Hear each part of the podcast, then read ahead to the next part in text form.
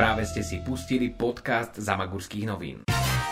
Prajeme vám všetkým dobré ráno a možno nás počúvate aj večer alebo po obede, ale my tento podcast nahrávame ráno a konečne tu nastala zmena, pretože tento podcast, e, ktorý budete počúvať uh, práve dnes alebo vo chvíli, kedy ste si ho pustili, je dôležité povedať, že toto je prvý podcast, ktorý už nevyrábame doma. Je to tak? Áno, všetkým dobré ráno. My s Lukášom už nie sme v našej spálni. Naša spálňa sa premenila opäť na iba spálňu. Žiadne káble, žiadne stojany, žiadne mikrofóny. My už sme pekne tuto v Ramagu, rozložení na pódiu a tento podcast nahrávame už tu v ateliéri.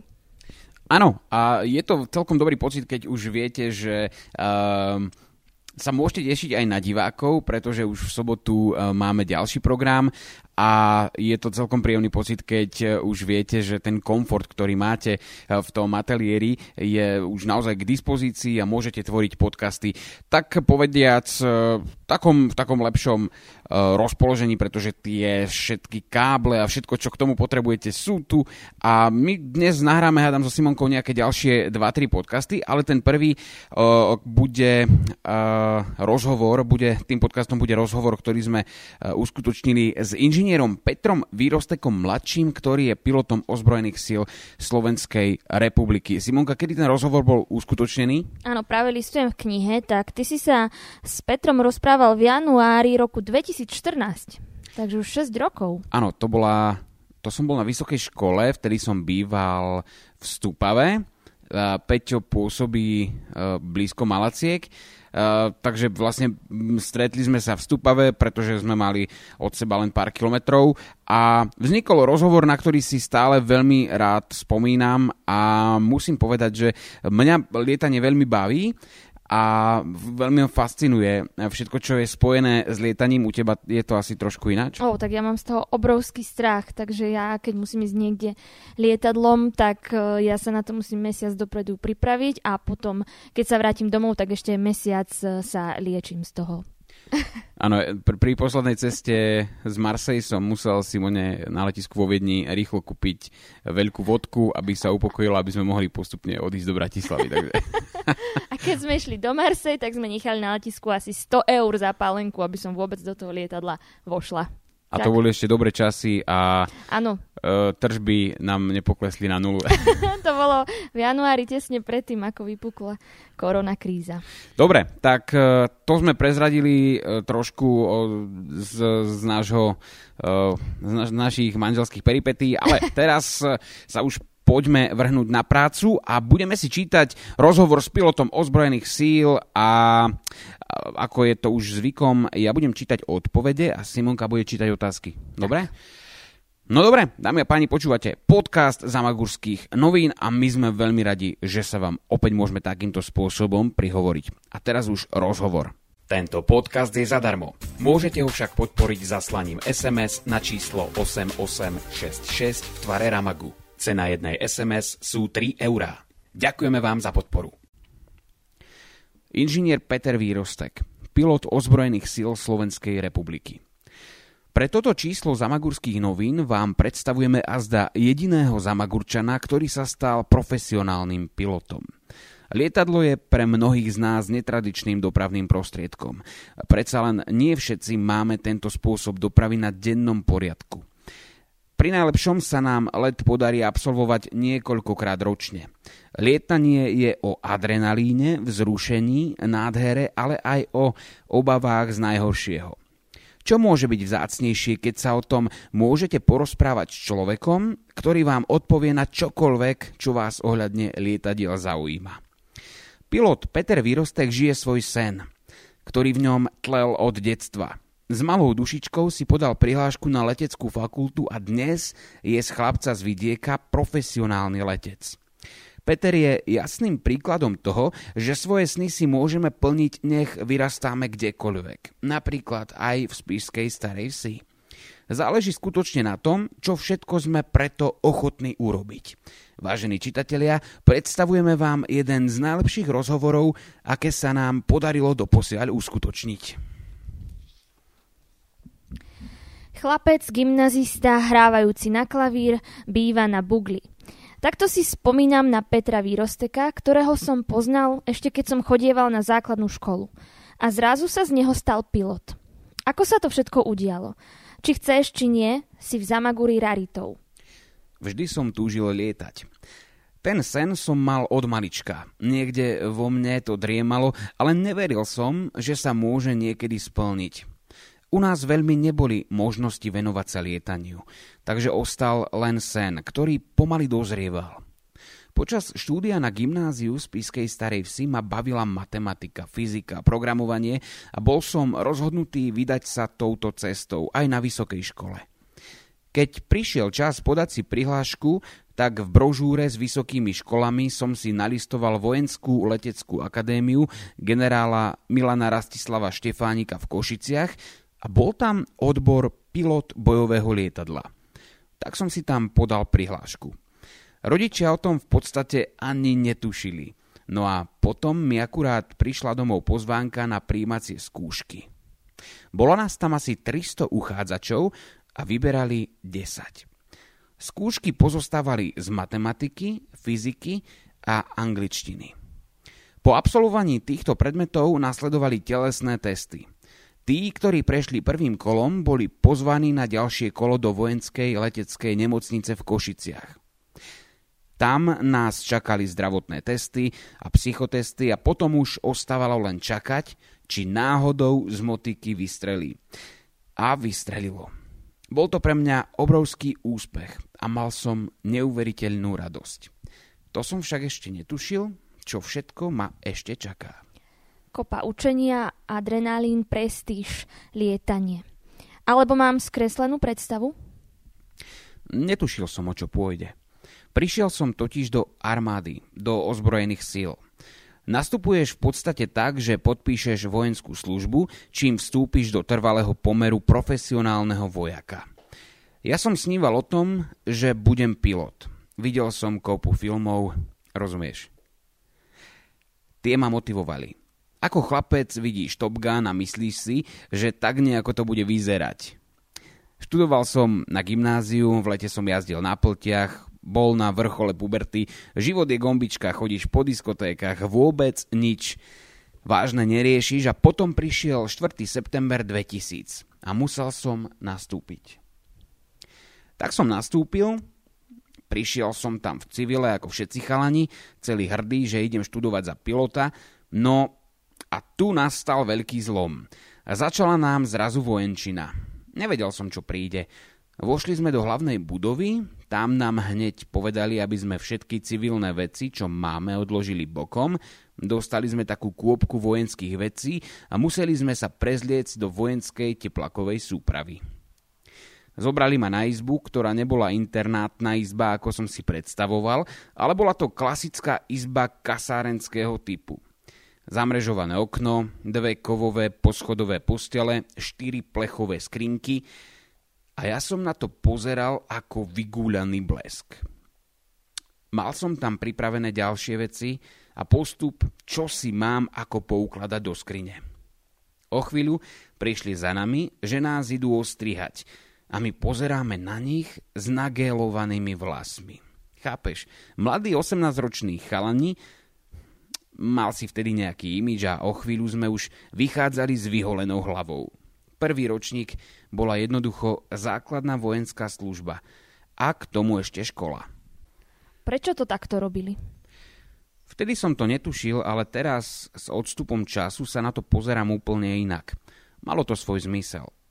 Vojenčina ťa naučí morálke, povinnostiam, zodpovednosti a to je možno to, čo dnešnej mládeži chýba.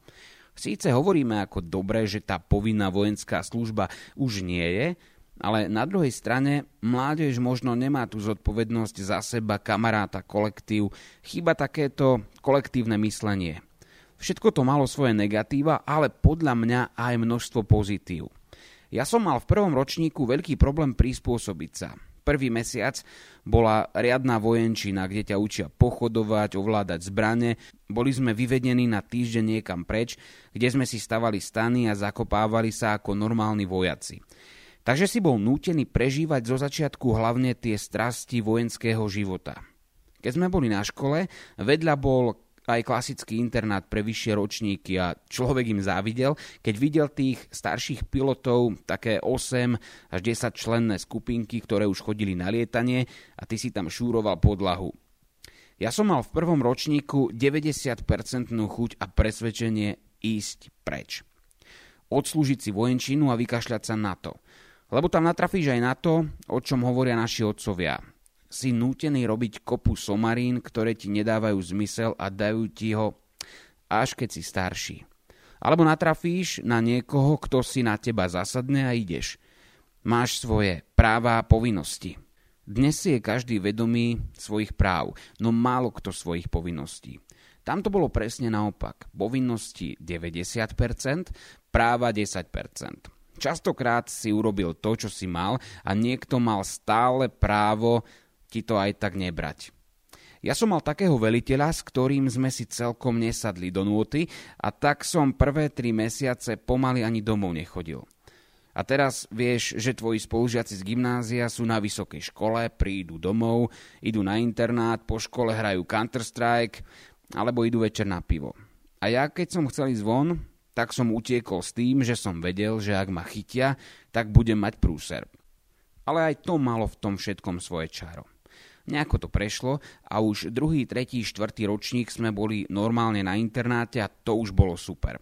Ale stále tam bola klasická štúdijná stránka a potom aj tá vojenská, kde si mohol už aj hodnostne rásť. Ako to vnímalo tvoje okolie, že si sa dal na túto cestu? Začali si uvedomovať nejaké riziko povolania? To riziko si nikto ani nepripúšťal, alebo aspoň ja osobne si nemyslím, že si ho niekto pripúšťa. Možno mama, manželka. Ale nejako sa o tom nebavíme a keď ti mám pravdu povedať, ja osobne to beriem asi tak, ako keď si sadám do auta a idem šoférovať. Ale stále tam musí byť rešpekt.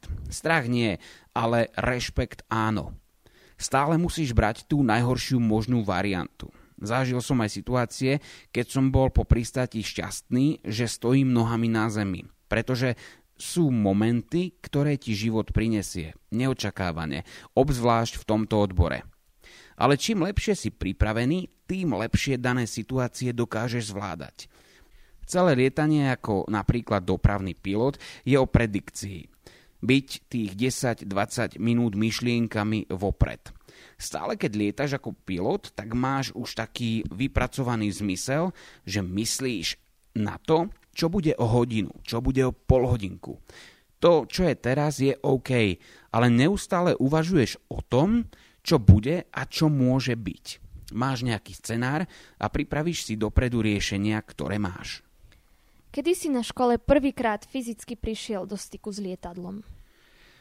Prvý ročník bol pre mňa dosť demotivujúci. Bol si základák. Lietanie začínalo až od druhého ročníka. Začalo to tým, že sme mali najprv padákovú prípravu a museli sme splniť určitý stanovený počet zoskokov s padákom. Takže môj prvý stred s lietaním bol zoskok z lietadla. Nebol to tandem, ale samostatný zoskok na vojenskom padáku, ktorý bol našťastie blbúvzdorný. To je aký padák? Je to okrúhly padák OVP68. Aj keď na to zavesíš rece, aj to dopadne. Nie je to krídlo, ktoré by si vedel svojimi zmetenými pohybmi zmanipulovať a uviezť do nebezpečného režimu. Tento padák bol viac menej neriaditeľný, respektíve ťažko riaditeľný. Na tom dokázali vysadzovať ľudí po stovkách a po tisícoch. Tak my sme to mali tiež zvládnuť. Absolvovali sme výcvik, kde nás naučili, ako správne vyskočiť z lietadla, ako ten padák ovládať a ako správne dopadnúť. Tomu všetkému predchádza dosť obsiahla teória, na ktorú sa kládol veľký dôraz. Sú to veci, kde tvoj život vysí na vlásku a máš teda všetko nacvičené a presne vieš, čo bude nasledovať. Myslím, že sme mali na začiatku nejakých 5 zoskokov, no a potom sme začali lietať. Začínali sme v Zlíne Z-142. Je to malé jednomotorové lietadlo. Pridelili nám na ňom po 35 hodín. Každý letecký výcvik má svoju osnovu.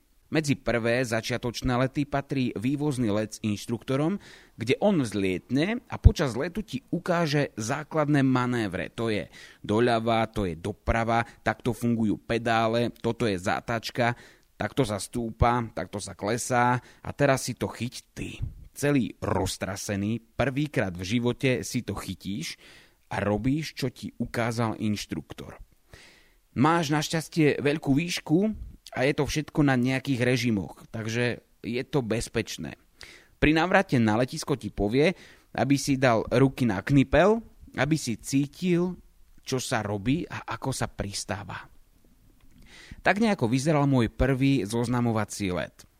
Po ňom nasledoval výcvik letu po okruhu. Let po okruhu je základný manéver na pristátie. Máš dráhu, vzlet, urobenie nejakého obrazca okolo letiska a pristátie. Jeden okruh trvá povedzme 3 až 5 minút podľa typu lietadla, no a tých nalietaš na začiatku asi 30-40. To je ten základ. Počas okruhu je kladený najväčší dôraz na techniku pilotáže, pretože pilot mení konfiguráciu lietadla, rýchlosti, režimy, je tam málo času a veľa činností. Pri dlhších traťových letoch je to iné. Vzlietneš, potom máš let po trati, kde sa musíš sústrediť hlavne na prístrojovú orientáciu, navigáciu, mapu. Máš stanovené body, časy, stopuješ, pozeráš, porovnávaš, no a potom zase prichádzaš na letisko.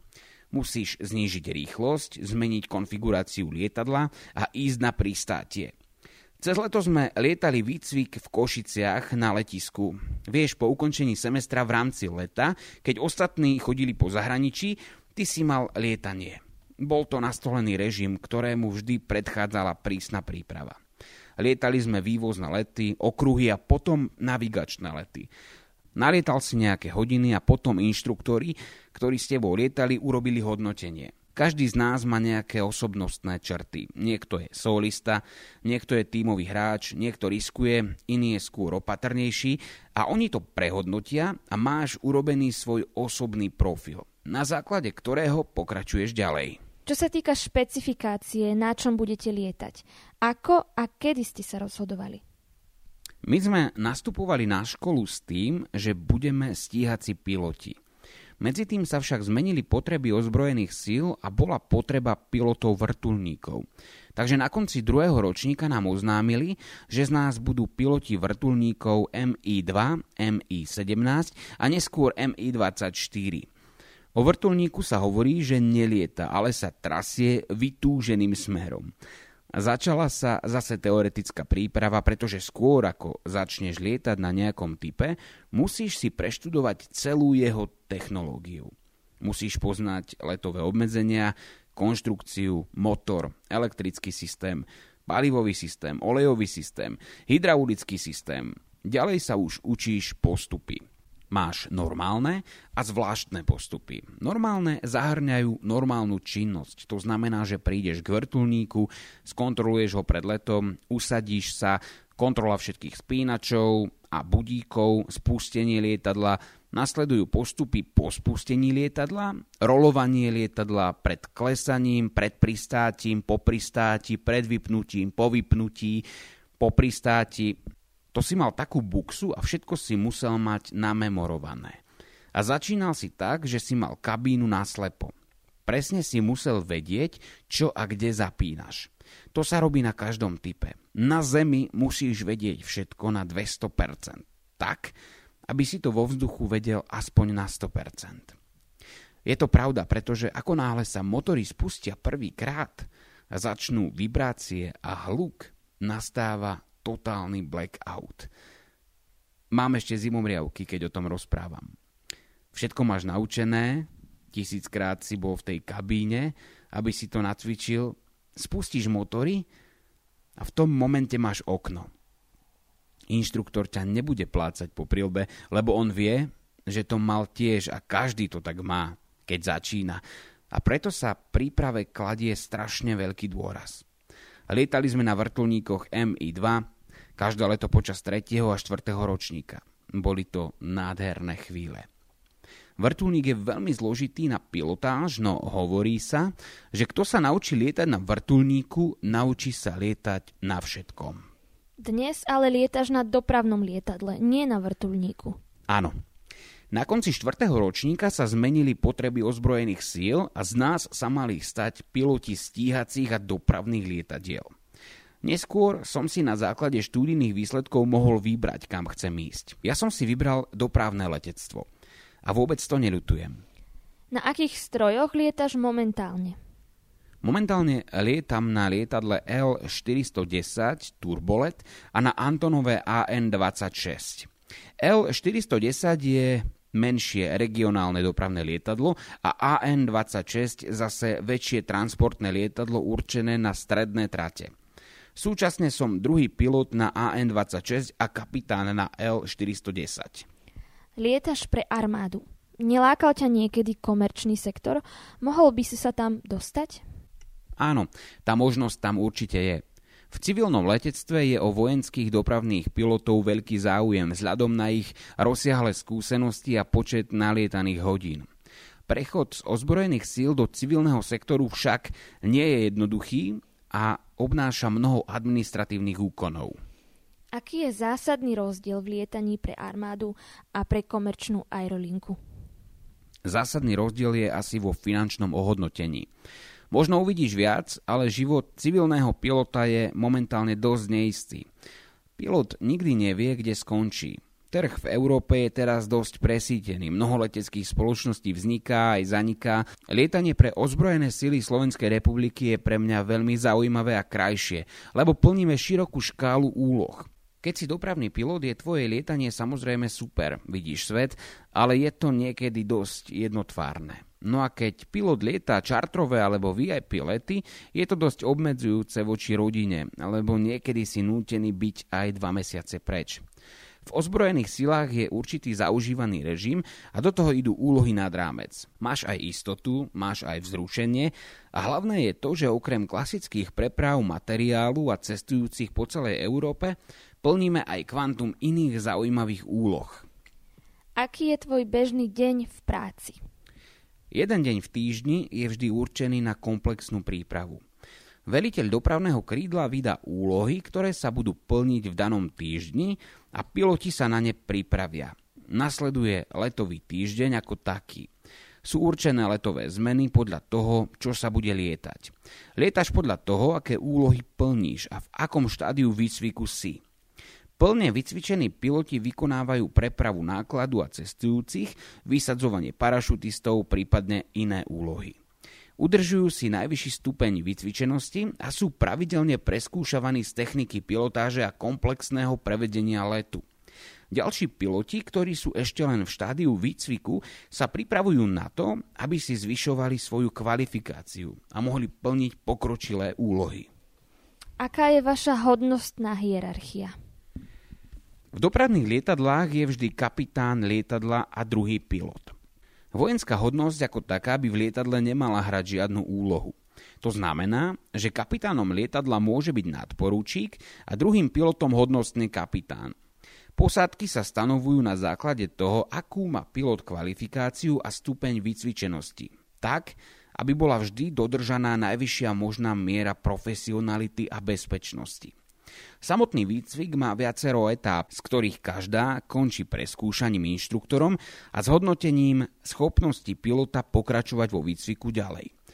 Ako náhle dostaneš posledné preskúšanie, tak si schopný lietať za všetkých poveternostných podmienok vodne a v noci na území Slovenskej republiky a v zahraničí. Na začiatku lietaš ako druhý pilot so skúsenými kapitánmi bez cestujúcich a zbieraš skúsenosti. Ak už máš nejaký nálet hodín a inštruktori sa rozhodnú, že ti to už ide dobre, ako druhému pilotovi, dostaneš plnú kvalifikáciu.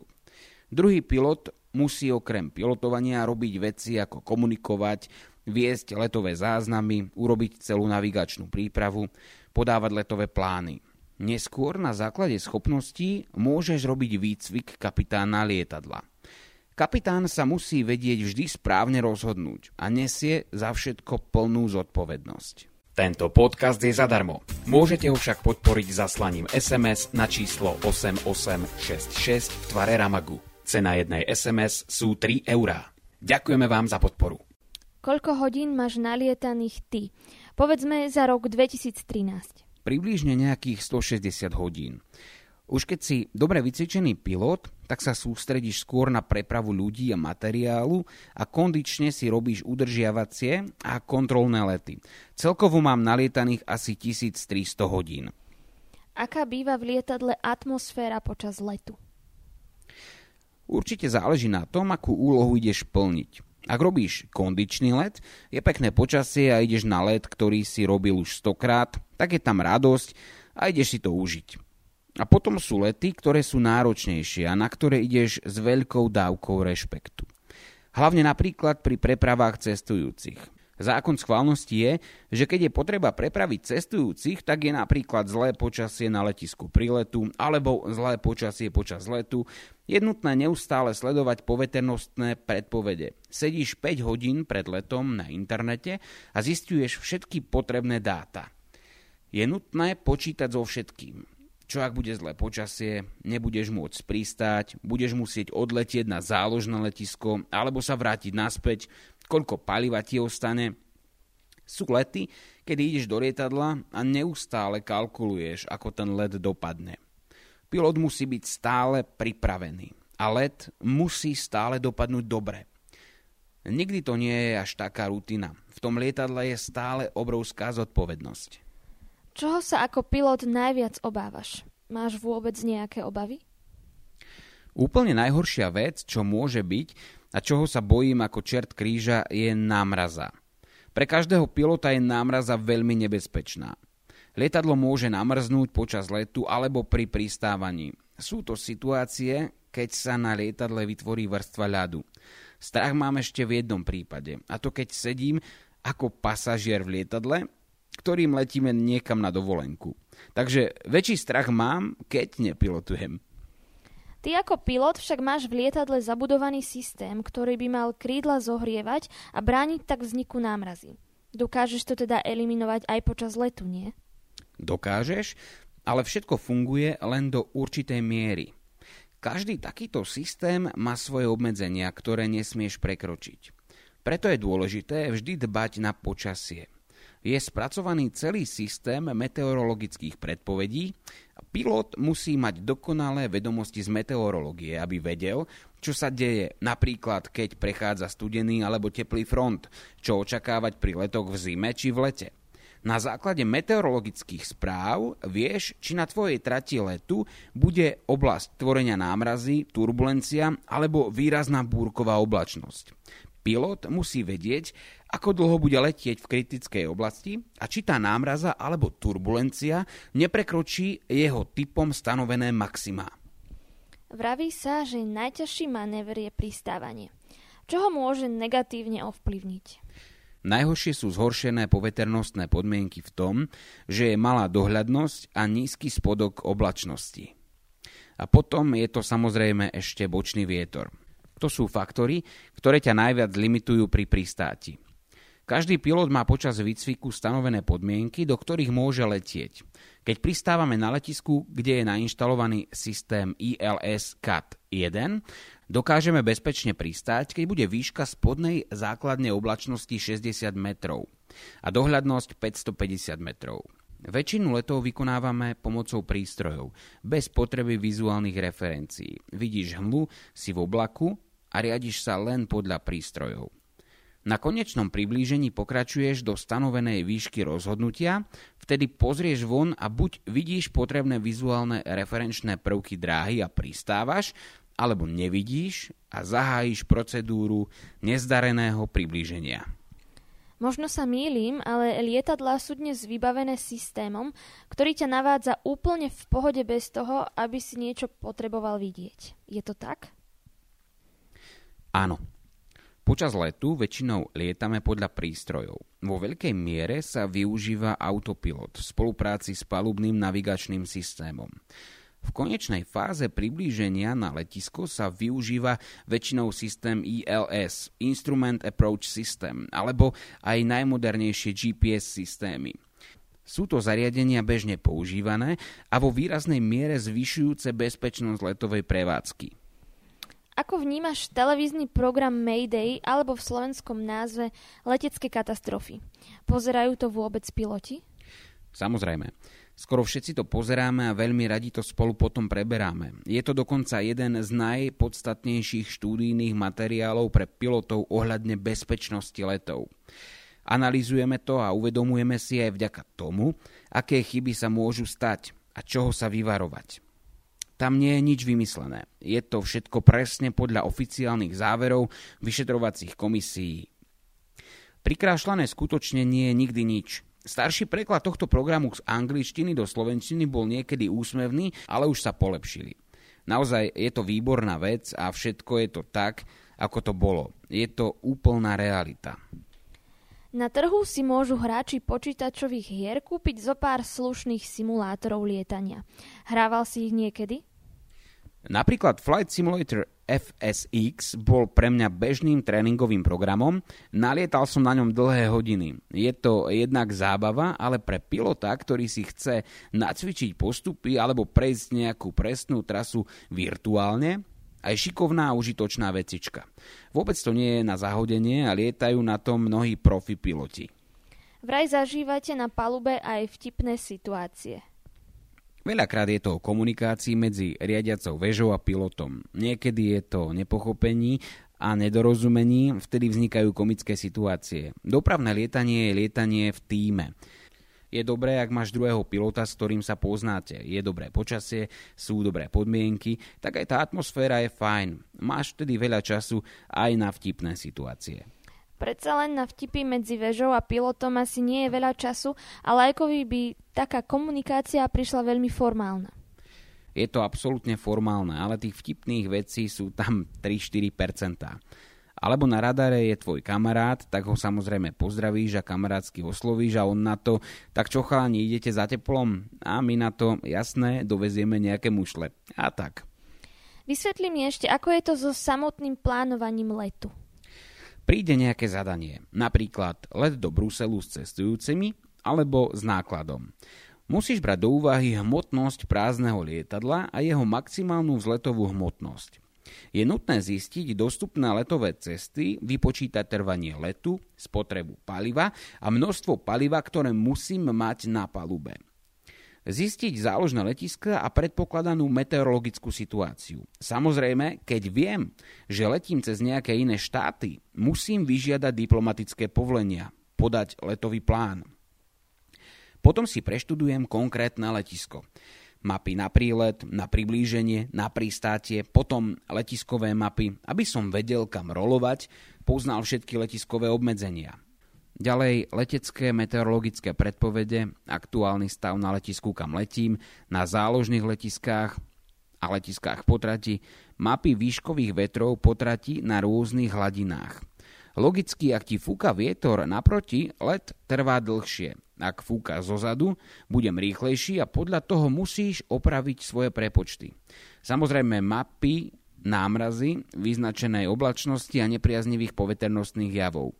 Napokon prídeš k lietadlu, urobíš si jeho kontrolu, technici ti zahlásia, že lietadlo je pripravené, preveríš si to, prekontroluješ všetky spínače, naložíš cestujúcich, zatvoríš dvere a už žiadaš väžu o povolenie na spúšťanie. Celý život pilota je o neustálom študovaní. Musíš presne vedieť, čo v ktorej situácii môžeš urobiť, aby si niečo neporušil. Tvoj hlas je zaznamenaný, každé tvoje rozhodnutie, úkon je zaznamenaný. Ako náhle urobíš nejakú chybu, tak príde komisia a všetko sa prešetruje. Tento predpis hovorí to a vtedy nesmieš to a to. Ty musíš vedieť všetko a nielen preto, aby si bol krytý, ale aby si robil veci tak, ako máš. Dokedy môžeš lietať z hľadiska veku a zdravia? Čo sa berie do úvahy? V armáde môžeš byť tak do 50 až 55 rokov. Väčšinou 55 je taký limitujúci vek. Dovtedy sa aktívne lieta, aj keď poznám starších pilotov. Čo sa týka zdravia, tak stíhací pilot má väčšie nároky. U dopravných pilotov môžeš mať napríklad aj dioptrické okuliare. Samozrejme ochorenia srdca, epilepsie a podobne, na to sa prísne pozerá. Lietadla nehavarujú z dôvodu, že má niekto slabý zrak, ale skôr z dôvodu, že má napríklad infarkt. Pozrime sa ešte na bezpečnosť lietania vo všeobecnosti. Sú nejaké zásadné všeobecné úskalia bezpečnosti? Napríklad najrizikovejšie lety sú percentuálne v Afrike. 80% pilotov sú tam Rusi a Ukrajinci. Sú to väčšinou bývalí armádni piloti. Zarobíš tam síce dosť, spoločnosti zaplatí možno do 3000 dolárov na mesiac, niekedy viac. Rátaš však s tým, že je tam zvýšené riziko. Lietaš na starších strojoch, ktorých pravidelná údržba väčšinou nie je dodržiavaná. Piloti to tam berú asi tak, že ideš na pár mesiacov, zarobíš, nič sa ti nestane, vrátiš sa. Afrika je úplne iná káva. Väčšina afrických leteckých spoločností má zákaz činnosti v Európe. Je to odbytisko starých lietadiel a letiská tam nie sú všetky také ako v Európe. Niekedy v džungli je vyrúbaný pás stromov, kameninová červená pristávacia plocha. Ani myslieť na betón alebo asfalt. Preto sa používajú ruské lietadla, lebo tieto vydržia. Napríklad Antonov je ako ruské auto. Dokážu ho opraviť doslova na kolene.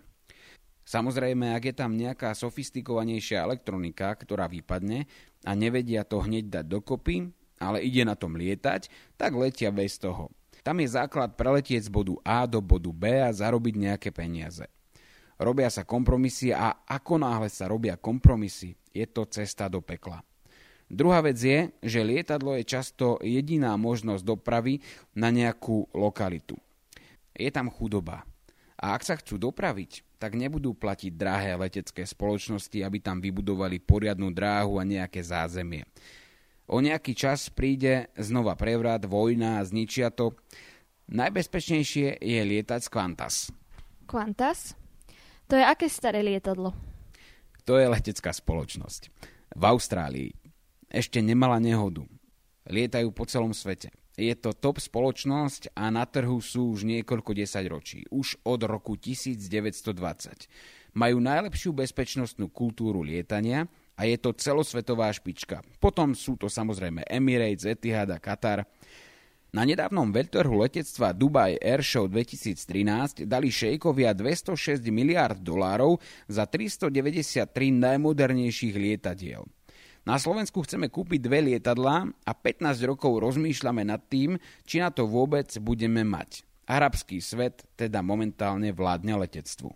Tento podcast je zadarmo. Môžete ho však podporiť zaslaním SMS na číslo 8866 v tvare Ramagu. Cena jednej SMS sú 3 eurá. Ďakujeme vám za podporu.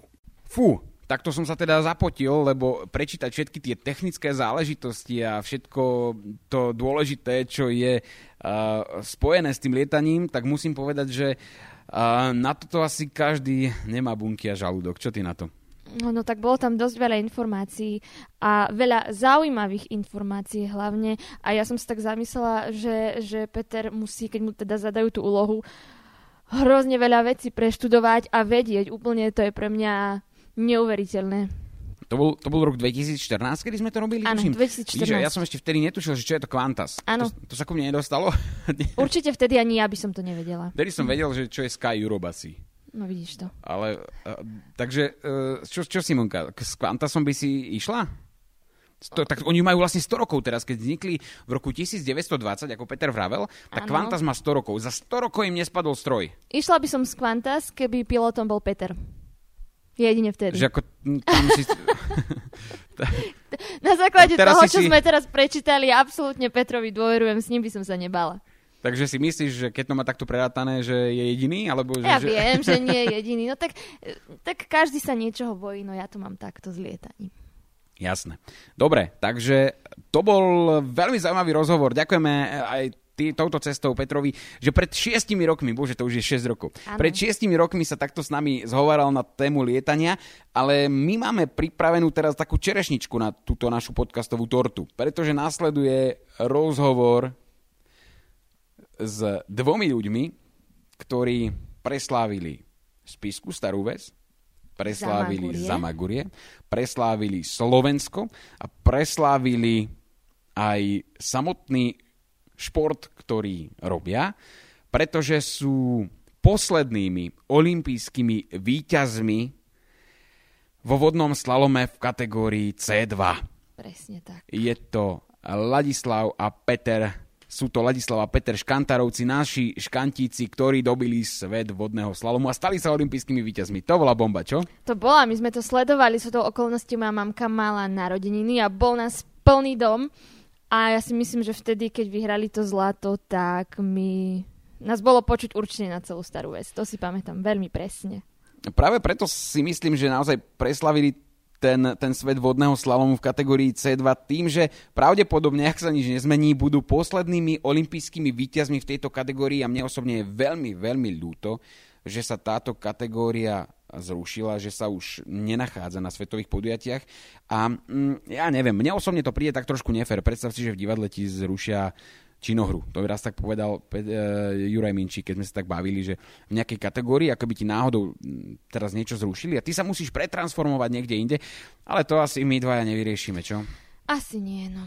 Môžeme len konštatovať, ako to vidíme a že nám to je ľúto, ale mm, môžeme si to vynahradiť tým, že si prečítame rozhovor, uh, teda už v ďalšom podcaste uh, s Ladislavom a Petrom Škantarovcami, ktorých pozdravujeme a pozdravujeme aj e, človeka, ktorý v tom čase trénoval, trénoval a nebol to nikto iný ako Juraj Minčík. Ale my máme tých svetových ľudí, čo? Máme. A tá kniha je ich naozaj plná, plná, plná. A ja som veľmi hrdá, že všetci pochádzajú tuto od nás zo Zamaguria. A ja keď som bola aj na vysokej škole, ja som sa veľmi píšila týmito ľuďmi a všetkým som hovorila, odkiaľ pochádzajú a že odtiaľ z tohto regiónu pochádzam aj ja. Oni mi nechceli veriť, ale je to tak. No a ja musím povedať, že uh, týmto rozhovorom sme sa prehúpli do druhej polovice uh, knihy rozhovorov zamagurských novín. No a Ďakujeme veľmi pekne, že ste si tento podcast vypočuli a chceme vám uh, povedať ešte jednu vec, uh, že stále fungujú tie SMS-ky, ktoré môžete poslať na číslo 8866 v tvare Ramagu. Stiahne vám to 3 eurá z vášho kreditu alebo paušálu a pomôžete nám, aby sme mohli tento podcast tvoriť aj naďalej, lebo tento podcast je zadarmo a vzniká najmä vďaka vašim dobrovoľným príspevkom. No a je tam taká súťaž, že keď pošlu SMS-ku, tak každý mesiac žrebujeme. Áno, my máme spoluprácu s vydavateľstvom i527.net a každý, kto sa e, zapojí do SMS-iek, kto nám pošle teda dobrovoľnú SMS-ku, tak bude zapojený do žrebovania a my tento mesiac vyberieme určite veľmi zaujímavú knihu, ktorú môžete vyhrať. Jednu knihu už e, sme poslali výherkyni dokonca. Myslím, že do Košic putovala táto kniha. Z Košic nám prišla sms -ka. Takže určite, ak chcete vyhrať knihu, tak posielajte SMS. Budeme žrebovať zasa na konci mesiaca asi. A ja by som ešte chcel niekoho pozdraviť, môžem? Pozdrav. Ja by som pozdravil policajtov, ktorí nám minule volali a dali nám, pýtali sa nás, že kedy bude ďalší podcast, lebo oni niekedy v službe, uh, tak majú dlhé služby, tak si napríklad nepustia v službe rádio, ale pustia si podcast. A mňa, sa, mňa, to, mňa to tak potešilo, takže pozdravujeme uh, policajtov. Áno, áno, to bolo veľmi milé. Upozornili ťa ináč na chybu, niečo ti tam nefungovalo, nie áno, vtedy. páni policajti boli pozorní, upozornili áno. nás na chybu, my sme to opravili a, a, a vieš, to je taký dôkaz, že ti zavolajú a že vieš, že máš verných poslucháčov. Ďakujem pekne, ani neviete, ako ste nás potešili. Presne tak. Takže my už teda sa tešíme na ďalší podcast eh, s bratrancami Škantarovcami. Tak? Áno, e, máme e, tu ráno, útorok, my ideme pracovať, ideme sa pripravovať, lebo nás čaká pekný pracovný deň. Lúči sa s vami Simči. A Luky. to sme teraz dobre. Simonka a Luka. Majte sa. Majte sa. Pekný deň.